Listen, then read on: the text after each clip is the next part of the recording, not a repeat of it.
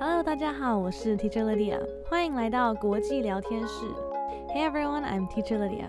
You're listening to International Talk.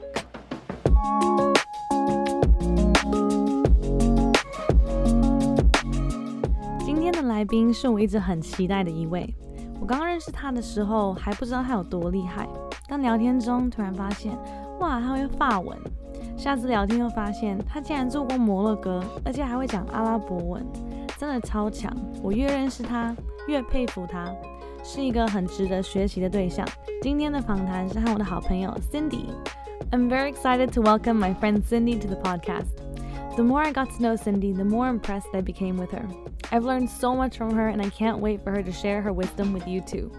So let's hear from Cindy. Welcome, Cindy. Thank you so much for coming today. Thank you for having me. I'm really excited to talk to you. So I'm going to start with the basics. Okay. Um, where are you from? Um, hard question. I'm Taiwanese American. I actually grew up in Taichung until I was seven years old. And then, ever since I was seven, I lived in Austin, Texas, and did all my formal and higher education. So, in short, I am from both Taiwan and also Texas.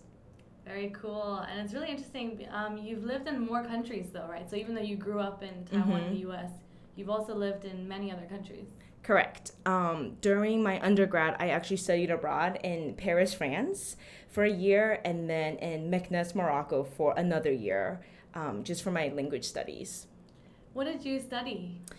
Um, at UT Austin, University of Texas, I studied, I majored in French and Arabic, but it was called Middle Eastern Languages and Cultures.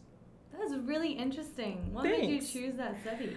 Um, whenever I was young, I like realized that I really like languages, and so I started French in middle school, continued it through high school. In college, I went in with linguistics. I didn't love it. It wasn't as practical, in my opinion, and so I decided to major in French. Then I finished my entire degree and lived for a year in Paris. And when I was in Paris, I was like, I need to keep learning languages. When I was there, I was um, kind of caught between Spanish or Arabic, and I just thought that Arabic was a bigger challenge and that I wanted to take advantage of my university's resources because in the future I could learn Spanish more independently. But for Arabic, I needed more structure and um, resources. That's why I decided to do that, and I realized that I absolutely loved it, and that's why I decided to major also in um, Arabic. It's really rare. I actually haven't met many people that speak Arabic, so I think that's really, really interesting. Thank you. I absolutely love it, and of course, anytime you want to learn, I'm here. well, I've already picked up. I was saying to Cindy earlier. I picked up some phrases from her. Yes. just from chatting with her. Um, how many other languages do you speak? That's all. I speak four fluently and um, good enough to teach. Um, so English, Mandarin, French, and Arabic. Wow. and then I am learning um, Spanish on the side and a lot of um, American Sign Language so that I could sign baby sign language. I was just gonna say that's a fun fact about you. Cindy's been learning baby sign language, which is so cool. Yeah. It's really interesting. Thanks. And the last question for now: What are your hobbies? What do you do in your free time? I have a lot. My favorite thing is to be in the outdoors. So maybe hiking. I like anything that gets my body moving. So maybe like yoga or swimming or lifting weights or boxing. Um, I also enjoy dancing. Um, I'm a beginner at hip hop, but I also really enjoy Latin dancing. Um, so yeah, just anything that has to do with moving. Um, you get, you get the endorphins, and you also get to make friends through it. Wow, it's really impressive. I always really admire how much you exercise and like, yeah, it's really good and like you really enjoy all your hobbies and exercises. It's not just like, oh, I need to go to the gym, but like you actually found things that you enjoy. Yeah, I think in the beginning it wasn't like that, but over time you grow to love it. Right. 一开始我问 Cindy 她是哪里人，她说这个问题有点难回答。她小时候在台中长大，但七岁之后就移民到美国的德州 Texas，直到她大学毕业。所以简单说，她是台湾美国人。除了这两个国家以外，她在读大学的时候 ，during her undergraduate，她也住过一年法国巴黎和一年的摩洛哥。当时会去到这两个国家，是因为他大学读的科系是中东语言跟文化，然后主修就是法文和阿拉伯文。他从小就很喜欢语言，所以才会去主修法文。但他去了巴黎之后，想要学更多语言。他当时在考虑西班牙文和阿拉伯文。他想想觉得学阿拉伯文比较挑战性，而且他想要趁还在大学的时候，可以利用大学的资源，好好的把阿拉伯文学好。因为他觉得西班牙文他之后比较容易自学，真的很厉害的一个人。我跟他说，我没有认识很多会说阿拉伯文的人。但他真的非常爱这个语言，而且也很喜欢教其他人阿拉伯文。平常跟他聊天的时候，他有时候就会冒出一两句，所以不知不觉，I picked up some phrases from her，我也学会了几个词。接下来，Cindy 就跟我分享他会的语言有哪一些，他的英文、中文、法文、阿拉伯文能力都流畅到他可以教这四种语言。然后另外，他还有在学西班牙文，还有手语。主要是因为他在学专门教婴儿的手语，Baby Sign Language，真的很特别。他在他的 Instagram 上面有分享一些他的 Baby Sign Language，真的很好玩。然后我问他他喜欢哪些休闲娱乐，他说他很喜欢待在户外，但其实只要是可以让他身体动一动的活动，他都很喜欢，包含健行、瑜伽、游泳、健身、拳击、跳舞。他有在学嘻哈舞，而且还特别喜欢拉丁舞。他说，只要你在动，脑袋就会产生安多芬 （endorphins），所以会让你感到很快乐，而且同时还可以交到一些新朋友。我跟他说，I really admire，我很佩服他的运动量，而且感觉他是真心爱运动和这些活动。他说，一开始不是这样，但当你运动一段时间，你会慢慢爱上运动的感觉。听到这里，有没有跟我一样觉得 Cindy 真的很厉害，真的很佩服他的语言能力？那接下来，让我们来听听她在美国的生活，在摩洛哥的生活，以及她学语言的一些技巧。You mentioned that you moved to the U.S. when you were seven years old. What was that like moving there from Taiwan? Because I feel like it's a very different culture. Yeah, um, I was a super excited and just like overall positive, optimistic, um, social kid. So the transition was pretty smooth. I didn't speak a lick of English before going. And so it was just through immersion and being seven years old and playing with my classmates that I picked up English. And in terms of certain like culture shocks, um, besides the language, English to me was so new besides learning language. Um, just like experiencing new concepts like freedom and autonomy in the classroom. So as a seven year old, I was really shocked whenever I saw my classmates just like get up um, while the teacher was talking to sharpen their pencils or grab a bathroom pass or throw out a piece of trash because from my 小学 in Taichung, like you had to, you couldn't just do that anytime you wanted to. Um, also I realized that there was like a lot more autonomy for kids. Like I remember my first sleepover in third grade, my friend had a whole TV to herself in her bedroom, and I was just like, whoa, like that's a lot of materials as well as like autonomy. And um, other things was like a big shock was like food. A lot of like Asian Americans have like a lunchbox moment where they take out their lunch and they feel ashamed for what they're bringing to school. Um, but it could be like a shame or a pride, right? Because other if you're microwaving the food, people can smell it and so they make comments like, "Ooh, that smells weird or different," or they make comments like, "Ooh, what do you have?" Like that smells delicious. And I just remember like as a third grader or I can't remember, but I would bring sushi. Mm.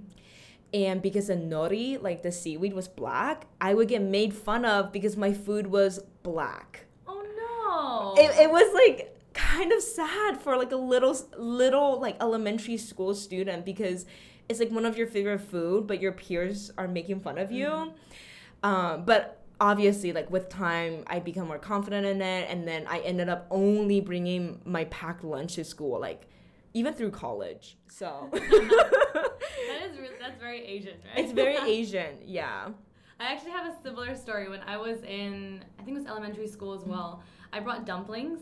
And eventually, my friends love dumplings. But the first time I had them, I also microwaved them. And I'm sure you know dumplings don't smell the best if you're not used to it. And so a lot of my friends were like, What is that trash smell? And I was so embarrassed. I didn't dare admit it was mine. I was like, No, no, no. Oh, I don't know. What's that smell? Like, I don't know. And then eventually I went home and told my mom, and I was like crying, and I was like, everyone said my dumplings smelled bad. And it's like, yeah, eventually they were all like, oh my gosh, I love dumplings. But the first time, it's like, what is this weird thing? For sure. And then it just like leaves you with that feeling of like, ah, uh, it's the worst feeling. But now there's more exposure and more education about like mm. diversity and acceptance and like appreciation of different cuisines yeah that it was different like say i don't know like 18 20 years ago yeah hopefully now it's more multicultural and yeah. people i think definitely sushi for example is something that is a lot more common so for sure. kids hopefully aren't being made fun of of their black food. Yeah. Um, and then you mentioned that you moved to morocco. I moved to Morocco for my study abroad program under Arabic flagship and basically it's like this government US government funded scholarship for American students who want to pursue critical languages, for example, Persian, Turkish, Korean, um, Arabic, just like languages that many people don't study. And their main goal is to f- get students from advanced proficiency to superior proficiency. Um, and whenever I was studying Arabic, I knew that I liked it a lot and I wanted to move to an Arabic speaking country and I wanted to be amazing and master it. And that's why I decided to do this program. So your Arabic level was already pretty good before you left? I was already at advanced and I was already teaching um, Arabic as a student teacher in a high school. Um, but the learning curve gets more difficult if you wanted to get from like say advanced to superior, mm-hmm. right? Like it's you need to gain so much more lexicon. Um, you need to gain so much more skills in speaking, not just like speaking, but like debating, not just presenting, but like uh, presenting arguments and mm. and so yeah, it was like a really arduous journey. Um, to really rack up your like language level once you get towards the end. Mm. So what did you do while you were in Morocco? I was a full-time student. Um, every day I just like had classes. It wasn't just modern standard Arabic. It was also Moroccan Arabic, Darija. It was also Egyptian Arabic, Masri. In the fall, we had to take local university classes. In the spring, we everyone had an intern internship. Um, then we had every week we needed X amount of language hours with our language partners, our Moroccan friends. And aside from that, it was like time spent with local host families. So I was with a host family. And then, yeah, or if you had time on the weekends, you can do some domestic travels. So that was one of the highlights was getting to travel inside Morocco. And I'm sure being there, there must have been some culture shocks. yes. I consider myself pretty resilient or like versatile because I grew up bicultural, like Taiwanese American. I had lived in France for a year before that. But moving to like North Africa, for those who don't know, Morocco is in North Africa, the west, northern, western tip, right under Spain. Um, it was a different experience. One of the biggest shock was like I was visibly Asian. And in the city that I was living in, it was in Casablanca, it was in Rabat, and it was a smaller city, Meknes nonetheless, like it was still the fifth largest, but being Asian really made you stand out. And so I people would just call me ni hao and Konnichiwa and even Jackie Chan and Pokemon. Oh like like it was I don't want to call it racism, but it was like very it was just a different kind of treatment. Mm-hmm. And it was it stemmed from the lack of exposure. Mm. Um, and so they kind of just lump every Asian ethnicity into like one monolithic picture. But um, on the flip side of that, like being Asian also made you stand out in a positive way. Like people would always like just treat you better. You know, like if you spoke their local dialect, they just like treated you so well. Um, they wanted you to experience the best of Morocco. So you kind of get the best and worst. Like you stand out in the bad way, but you also stand out in the good way. And so when you had it in the bad way, like when people make these comments, what would you do? honestly i think it depended on my mood and energy. I couldn't like confront everyone who mm-hmm. made an ignorant comment. And s- sometimes you just have to learn to like shake it off and just like let that roll off your shoulder. But sometimes if it's a, someone that you know you want you care about you know maybe a neighbor or auntie or language partner or a teacher or staff at the school and it was a relationship that you could invest in. It's more advised to just like make a very respectful like comment be like oh like actually konnichiwa is actually japanese and like mm. chinese people say ni hao. But sometimes it's not that good to say it because like you can't tell Chinese people and Japanese people and Korean people apart. So mm. sometimes it's just better to not assume. So if I was in the mood or I had the energy, I would try to like give them a little like nugget of information from like an Asian person. Mm, so kind of like educate them so that they have the information and the knowledge next time they meet an Asian person.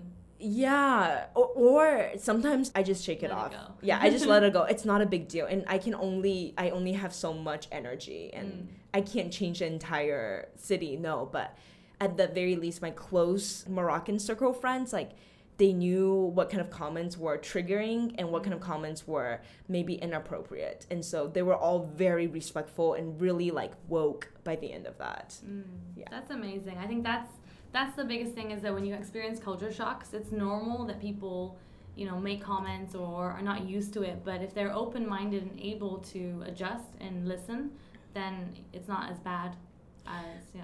Yeah, and they were almost always super accepting to uh, my feedback. They just didn't know better, and they were really like grateful that I had corrected them, or they were very like just like open to my views. So it was. It's only o- almost been positive whenever I did like say something about it. That's good. So, are there any stereotypes about Morocco? So, now that you've left Morocco and you tell people that you lived in Morocco, were there any things that people would say to you or ask you that um, stereotypes about Morocco that were either true or untrue? Um, a lot of Taiwanese people, and I would even say Americans, ask me if I need a cover or cover my hair or wear hijab. Um, Morocco is one of the most like open or quote unquote Western countries from many of these Arabic speaking countries or even North Africa. And so, in general, Morocco was like colonized as well by France and they have a lot of foreigners there. They have a lot of travelers. So like never have I felt like I had to cover my hair. The only thing was I always dressed pretty um, modest. Like I never showed anything, my knee, and then never like too much shoulder or any cleavage or anything. Um, but yeah, a lot of people have this idea that I need to cover or they need to cover their hair or as women they need to cover their hair if they wanted to travel to Morocco and that's not true. Mm. So, covering your shoulders and your knees, is that something that you knew beforehand or? Yes, because I had like 学姐 who gave us all these really like useful and practical tips, especially for women um, or women students before they went. Before you went, did you also think you had to cover your hair?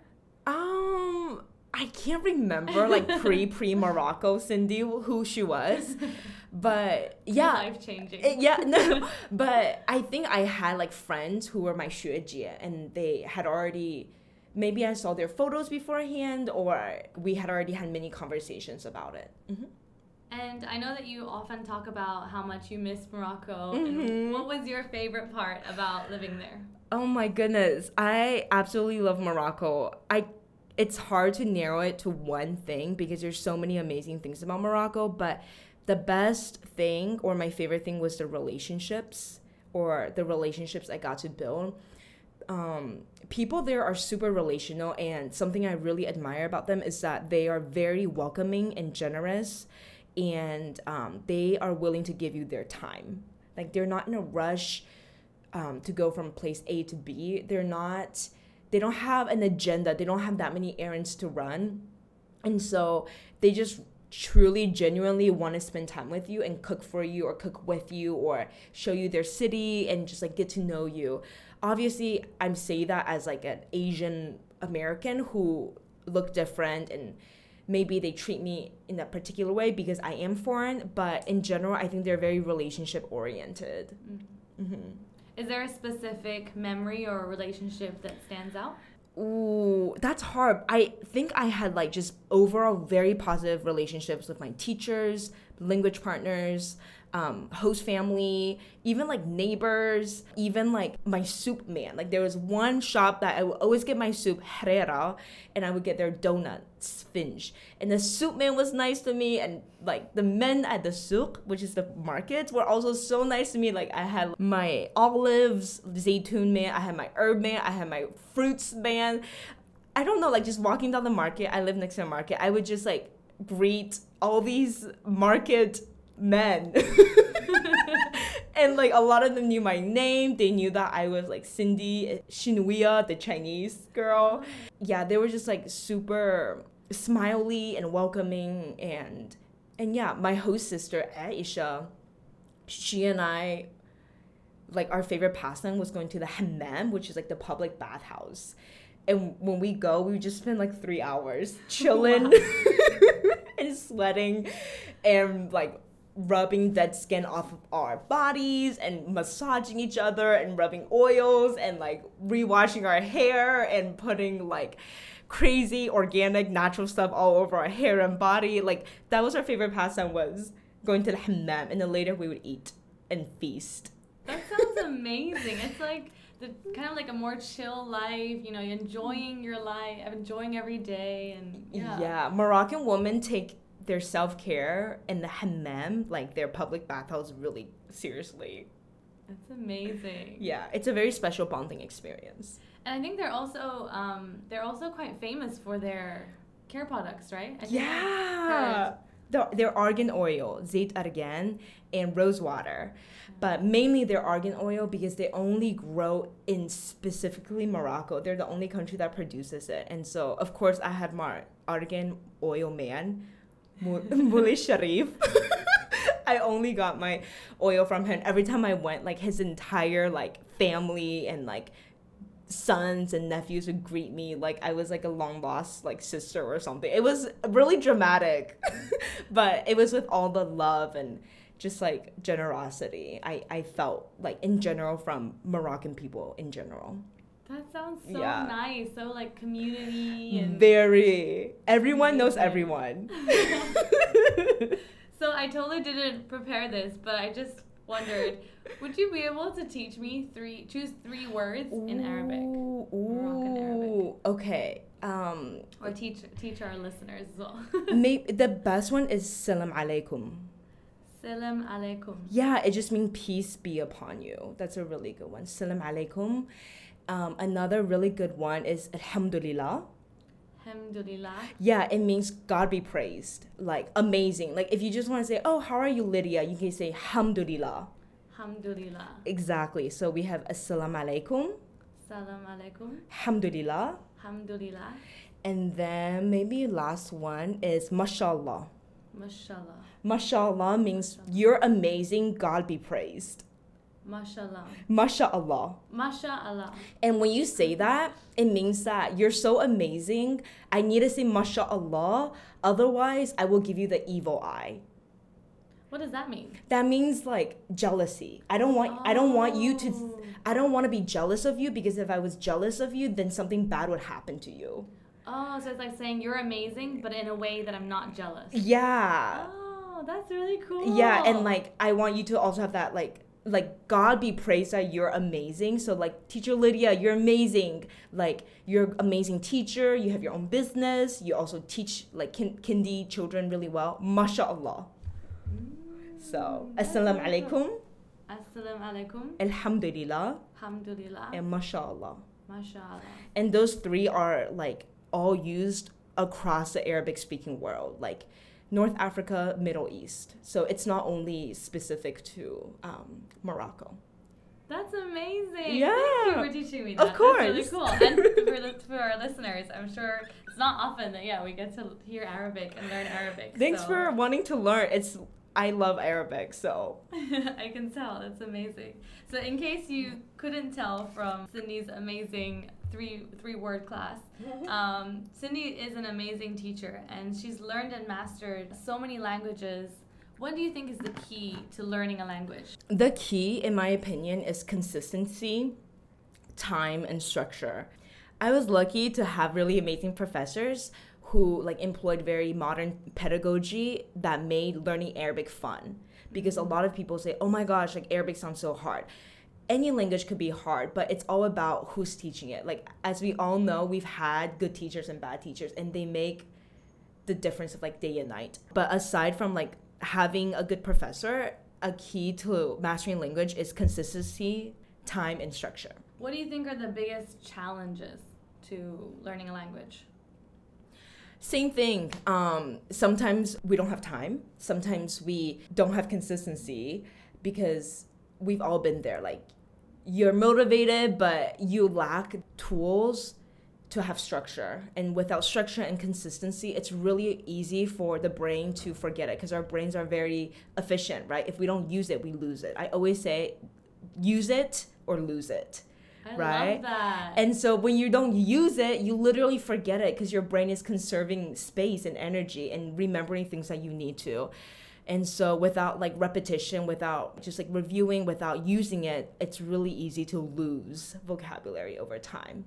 do you have any tips on how you sustain it or like how you use it more? Sometimes you just have to make it a habit and the analogy I like to use is like exercising. Like sometimes I don't want to exercise, but I make myself exercise. Why? Because I know it's good for me. And so without even like having an argument with yourself, oh, should I go to the gym or should I go on a run or should I go on a walk back and forth? You just schedule it, right? Then you don't have to worry about whether or not you have to do it. You just do it. you make the plan you're like, there's no choice. Yeah. Um, also, having some kind of guidance. So that could be like registering for a class, like a group class, maybe with teacher Lydia. Um, it could look like getting a tutor. It could look like um, anything. You need. It's like sometimes when we get a coach, right? It's because I need them to give me like a workout plan. Same thing, teachers give you a curriculum, they give you guidance, they help you with structure.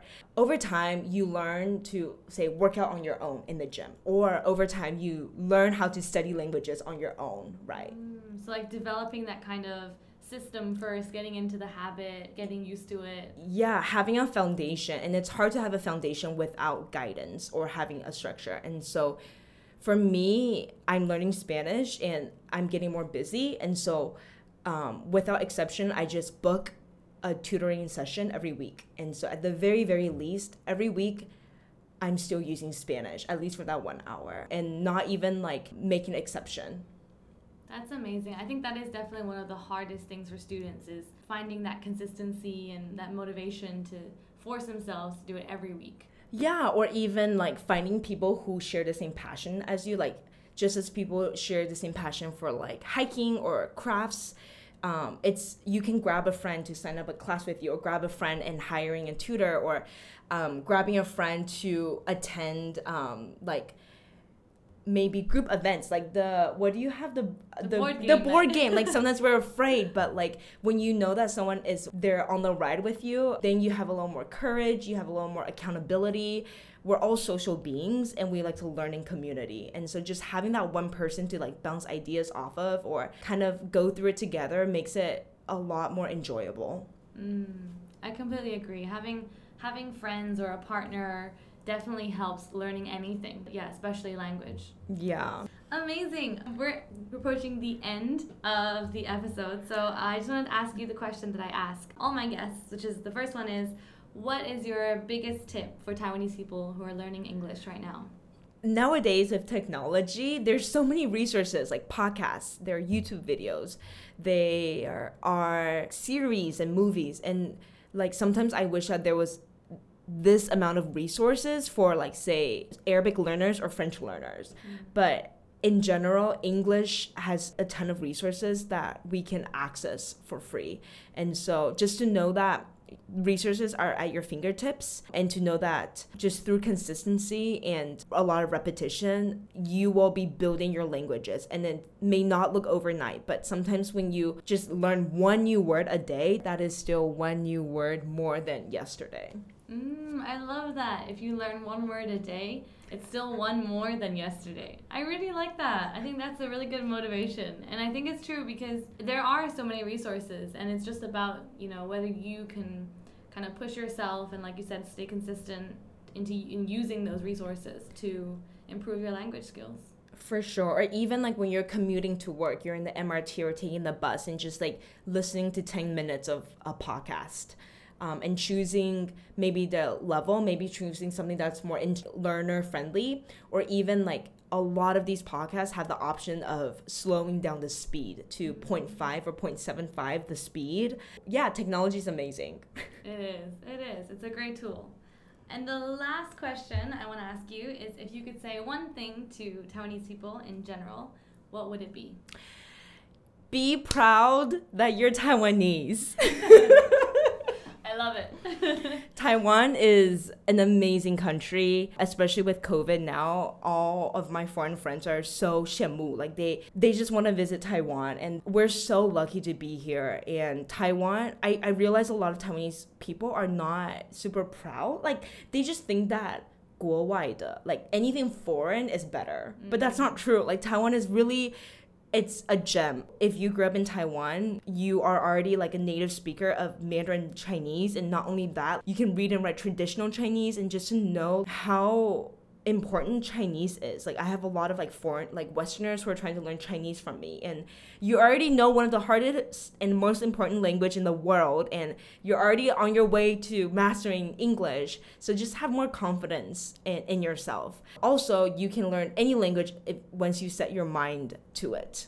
I love it. Thank you so much, Cindy. Thank you for coming and sharing and teaching us Arabic. And also, I just wanted to tell everyone that Cindy is also a teacher and she teaches many languages. Which languages do you teach, just so they know? Um, for I teach Taiwanese people either English, French, or Arabic. And then I also teach foreigners or non Taiwanese people Chinese. It's amazing. So, if anybody is interested in learning with you or from you, uh, where can they find you? They can find me on Instagram, Languages with Cindy, one continuous username handle. And yeah. So that's Cindy, C I N D Y. Languages with Cindy. And I'll put it in our description too, so everyone can link to it. Thank you so much. Thank you, Lydia. Cindy 的故事真的很精彩，不知道大家听懂了多少呢？让我来稍微讲解一下她分享的一些故事。 首先呢，他七岁就搬去美国，所以我就问他说，当时的他搬去美国有没有什么样的影响，或是当时有没有遇到什么文化的差别？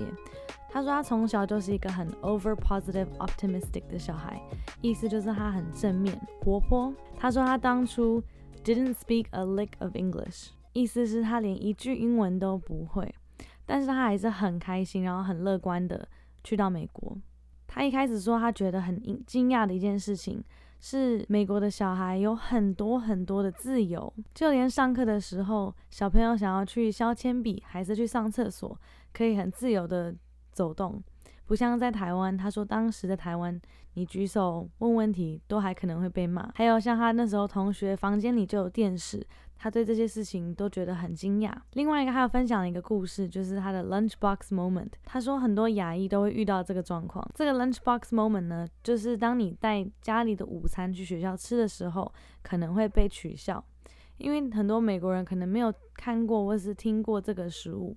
他说他那时候带的是寿司，结果因为海苔是黑色的，他的同学就笑他说：“你怎么会吃黑色的食物？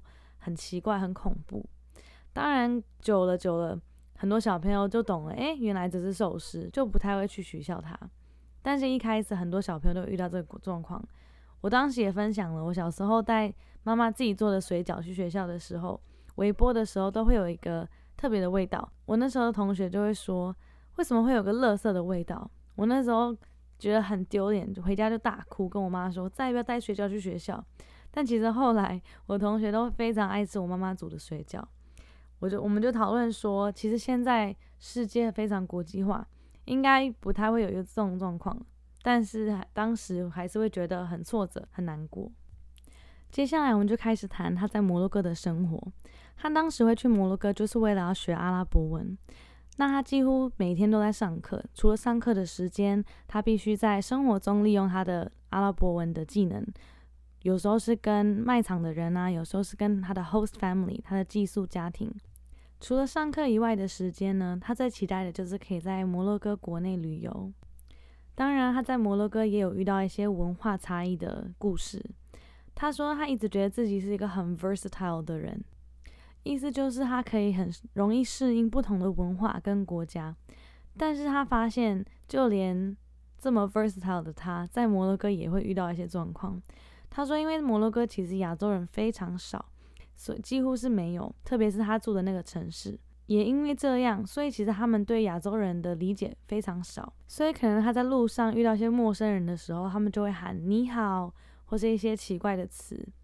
那一开始他觉得有点不舒服，但后来他发现，其实只是因为他们完全不理解。像有时候他说有一些人可能会喊‘空尼奇瓦’，但其实他们不懂说，诶，原来日本人才会讲‘空尼奇瓦’。”中国人讲你好，他说他慢慢发现这件事情的时候，他就会开始跟身边的好朋友或者他的寄宿家庭的人分享这些事情，有点像是稍微教育他们对于这些不同的文化，他们不了解的文化的一些知识。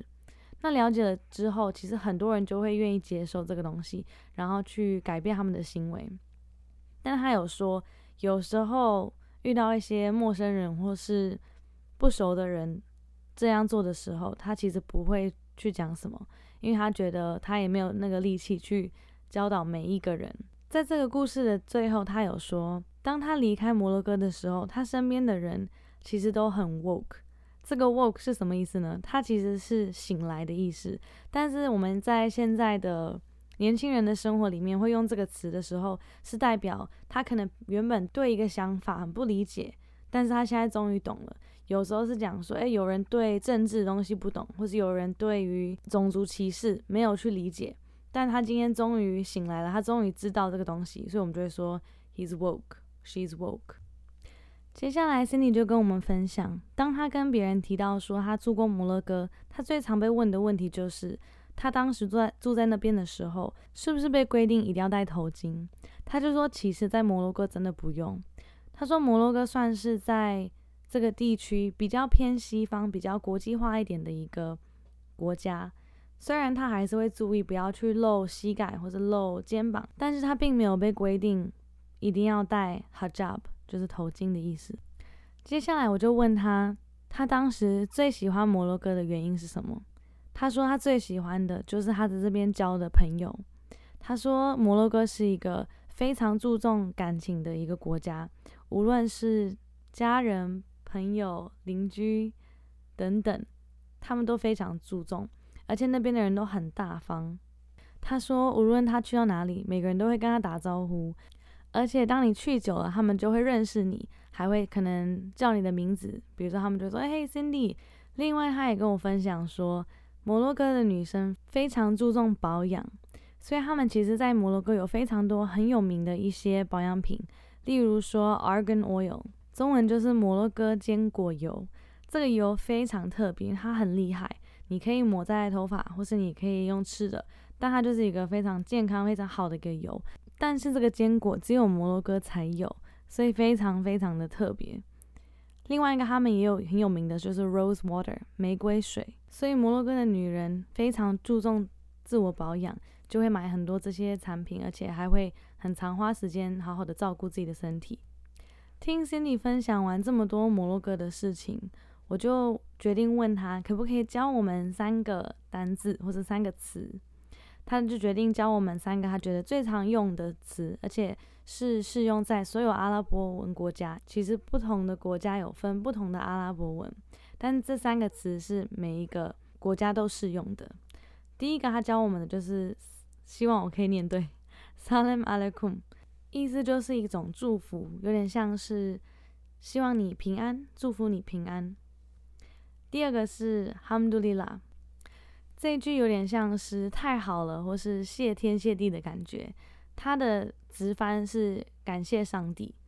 第三句是 Mashallah，意思就是你真的很棒。它可以用来称赞别人。它直翻的意思就是有点像是在告诉上帝。我想让上帝知道你这个人，因为你真的很厉害。是不是觉得学阿拉伯文很好玩？如果对这个有兴趣的话，可以回去再听一次 Cindy 的念法，应该会比较标准。